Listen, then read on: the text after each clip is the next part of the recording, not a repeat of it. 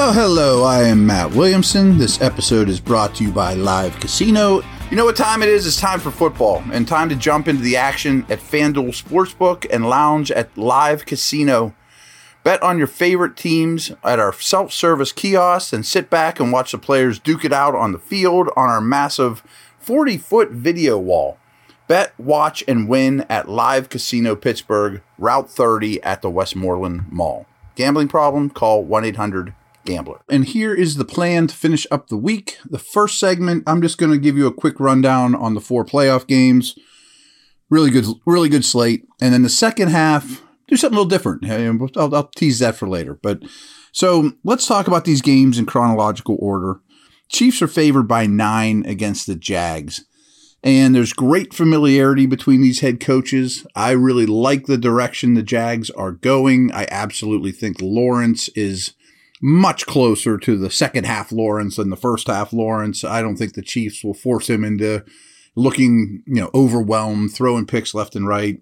I just think that you give Andy Reid a week off, it goes a long way. I mean, his his records after a bye are tremendous been scouting the Jags now for two weeks, the Chargers for the first week, and that's how that works. You you know you get your advanced scouts on both those.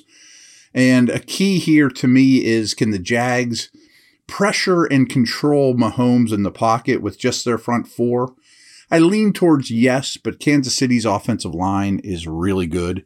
And as a whole, the Jags pass defense very much scares me. I mean, even without a Tyreek Hill out there, Mahomes is playing frankly, much better than any other player on the planet right now. Rested. I think Chris Jones, who's phenomenal, it, it really causes problems for the interior of that Jags line. And I think you're just kind of in over your head a little bit here if you're the Jags. I mean, they've essentially played two playoff games. This will be their third one in a row. This one on the road in Kansas City, brutal situation. Just a really young, promising team, but I'm stressing young there. I mean, the Chiefs have been there, done it. I think they win this thing by double digits. Not easily. I don't think it's a non competitive game. But boy, Kansas City, you don't listen to me for this. You guys all know this. But I really thought after the wild card round that the bye week, especially in the AFC, was really crucial because I lost a little bit of faith in Cincinnati. I lost a little bit of faith in Buffalo. We'll talk about that game in a minute. While the Chiefs could just kind of sit back and lick their wounds and get healthier. And I'm sure the Kelces of the world are appreciating that a great deal. I just think this is kind of walking into a buzzsaw for the Jags. Uh, the next one, okay, one of my takes from Wildcard Weekend were I thought the Seahawks and the Vikings defense I don't say we're embarrassing, but we're really, really bad. And that's not taking anything away from the Giants who travel the Eagles uh, for the late game on Saturday. The Eagles are favored by seven and a half. I also think that bye week does greatly favor Philadelphia. Giants are more beat up, you know, have had to play more tough games of late. Um, and it's have a much thinner roster. The Giants probably won't blitz a ton, which is uncharacteristic for them. They have a really good front four, but I think their back seven has a rough time against Goedert and AJ Brown and Smith. You hope Hurts is sharp and as healthy as he's been. Not certain on that. Um, but I think that there's just a lot of firepower for this Giants front to deal with. I think the front handles it well but I think the back seven will get exposed a lot. You know, uh, quick throws after the catch, things of that nature. And again, I have respect for the Giants, but I thought the Vikings made it way too easy on them. I mean, there were so many plays where Daniel Jones hits his back foot, his first read isn't there, he runs, picks up eight yards, and it seemed like the Vikings were just fine with it. Know, oh, you want to run for eight yards? Sure, do it, no problem. And the Eagles are not going to play that way. I mean, the Eagles' corners are excellent. I think they can leave them on islands. They can really focus on Jones and Barkley as runners, crowd the line of scrimmage, bring blitz, but they don't have to. I think their pass rush is really good. Eagles are a quick starting team, which I think is a problem for the Giants because if this gets into Giants are dropping back mode, which is exactly what Daboll doesn't want, I think they're in big trouble, you know. So I can see the fourth quarter of this one getting ugly. if there's a weakness to the Eagles and it's hard to find them, their run defense isn't great. But the Suhs and Coxes and all those older dudes, I think will be fresh and keep rotating them through and Javon Hargrave. And I, as I said, I think they can crowd the line of scrimmage a little bit more too because their corners are much better than the Giants receivers. So I don't think the Giants are going to be gashing them with runs, quarterback scrambles, design quarterback runs, Barkley. I'm sure they'll throw to Barkley a lot, but I just think you look at these rosters and the rest, they're really not close. And I think at home, lubed up Philadelphia crowd, they win this one by double digits as well. Kind of shocked that the spread's only seven and a half. So I t- mentioned Bengals Bills. I'm a little more worried about these teams. I'm a lot more worried about these teams than I was a week or two ago. Cincinnati has some corner issues, which frankly didn't matter against the Ravens because the Ravens don't throw to wide receivers. But I don't think Jonah Williams, who's a vastly overrated left tackle, but the best they got there, is going to play. I think the right side of the Bengals line isn't going to play, which is their best lineman. And that, that Bills front is very formidable. They, even without Von Miller, they go about eight deep with pass rushers, athletes, early picks, young guys, ascending players, Oliver, Rousseau, et cetera, et cetera. Um, but I also think that the Bills secondary is okay, not great at this point. And Chase and Higgins are going to cause massive problems. Burrow's a total superstar and he'll handle that pass rush as well as any young quarterback can, or better than any young quarterback can. But neither team runs the ball particularly well. Um, I have great respect for the Bengals defensive coaching staff. I guarantee that they don't let Stefon Diggs beat them, even with their corner problems, that it's going to be Shakir, Knox, Cook, etc., etc. And that's not a very formidable unit. Um, I also think the Bills' offensive line, this doesn't get talked about enough, is very average, like well below the Steelers, to be honest with you. Like, is a problem. It's you know, it's not awful, but it's below average. And that Bengals front is really good. I don't think the Bills will run the ball well. I mean, Allen may have rushing yards, but I don't think conventionally they'll run the ball well.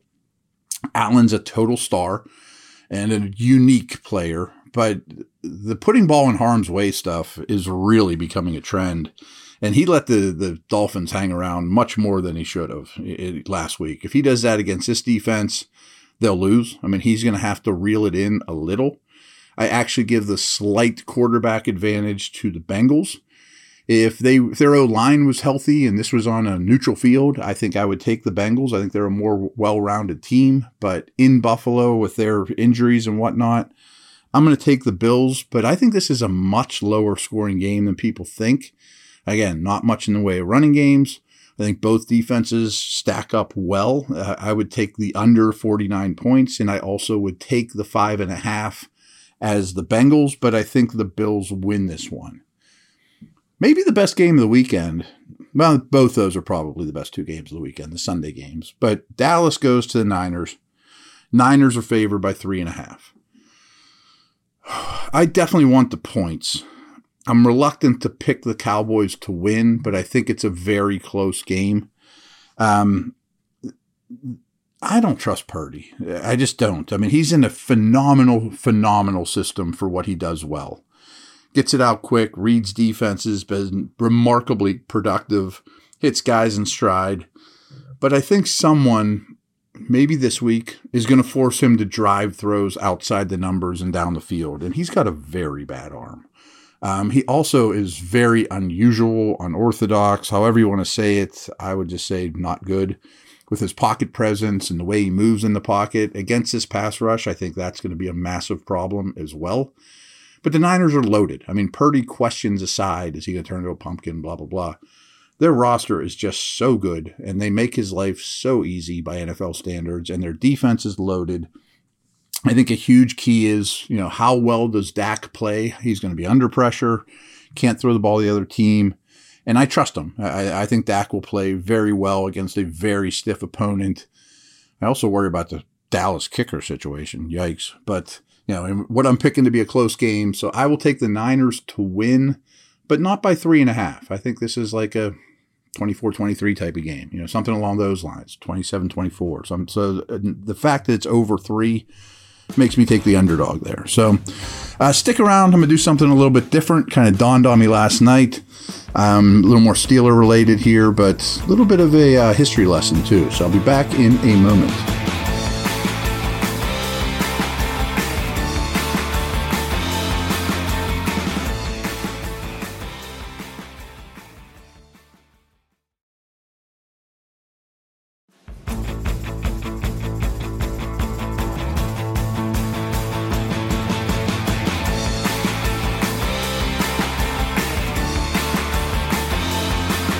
So, wife goes to bed last night, and I'm sitting there watching TV as usual. Um, and I had a football life. You know, NFL Films puts or NFL Network puts out a football life. I've never missed one. I think it's a phenomenal series. There's a lot of Steeler ones out there. If you've never looked at it, please look into a football life, and there'll be a football life, Franco Harris, a football life, Immaculate Reception, both of which were recent. Immaculate Reception was 1972, as you know, 50 year history of that. But what people around here forget is in 1972 was the undefeated Dolphins. And that also was its 50th anniversary and the only team ever to be um, an undefeated football team, as I'm sure most of you know. That was a year before I was born, so I wasn't exactly in my scouting prime. I was born on 1973. But last night's football life was all about the 72 Dolphins. And because the, the Immaculate Reception got so much credit, you probably realize this, but I didn't realize it to this degree. Steelers beat the Raiders, Immaculate Reception, 1972. They're a budding young, you know, playoff team. They're not household names yet. They're really young. Some of the stars on the team aren't even there yet for the Super Bowl run in 1972. But strangely, because this this is obviously told through the Dolphins' eyes, who were undefeated. I mean, they had to come to Pittsburgh for the AFC Championship game. Why on earth was that game in Pittsburgh and not Miami? Well, the rules were different then. It, they switched the home field based on division. Like this year, the North's going to get it. This year, the South's going to get it, which is so dumb to me. And Csonka and those guys all said the same thing. They're like, we were undefeated. We had to go on the road for the AFC Championship game in the cold. I guess they would have gone to Oakland had the Raiders win. So the Immaculate Reception did not make the Dolphins happy. And so they talked about that game a lot. And I urge you to check that out, even if you just want to watch that part. You don't care about all the Dolphins, Dolphins stuff. Because at this point in 1972, Chuck Noll was a new coach, basically, but he's a Shula disciple. So the Dolphins are like, we hated this matchup. They play exactly like we do. They have this young defense that at that point wasn't loaded with future Hall of Famers. You don't know that yet. And Miami had a great no name defense don't make mistakes, extremely well coached. So they hated this matchup in the cold. They're thinking the whole time, why aren't we hosting this game? We're undefeated. And Bob Griese's their star quarterback, but he's fighting injuries. I think it was the reason. So Earl Morrall starts the game and he gets pulled at halftime because he's doing nothing against a great Steeler defense. And Griese replaces him at halftime comes and they win the game. They're the better team. They're further along in their development than the Steelers at that point. But even the guys there were saying, you know, that they're interviewing are saying, we lose this game if Earl Morrall or Earl Morrall doesn't get pulled. But here's what I'm going with with this, and this relates to this year's Steelers. Can you imagine how much Noll, Bradshaw, the young 1972 Steelers learned from this game?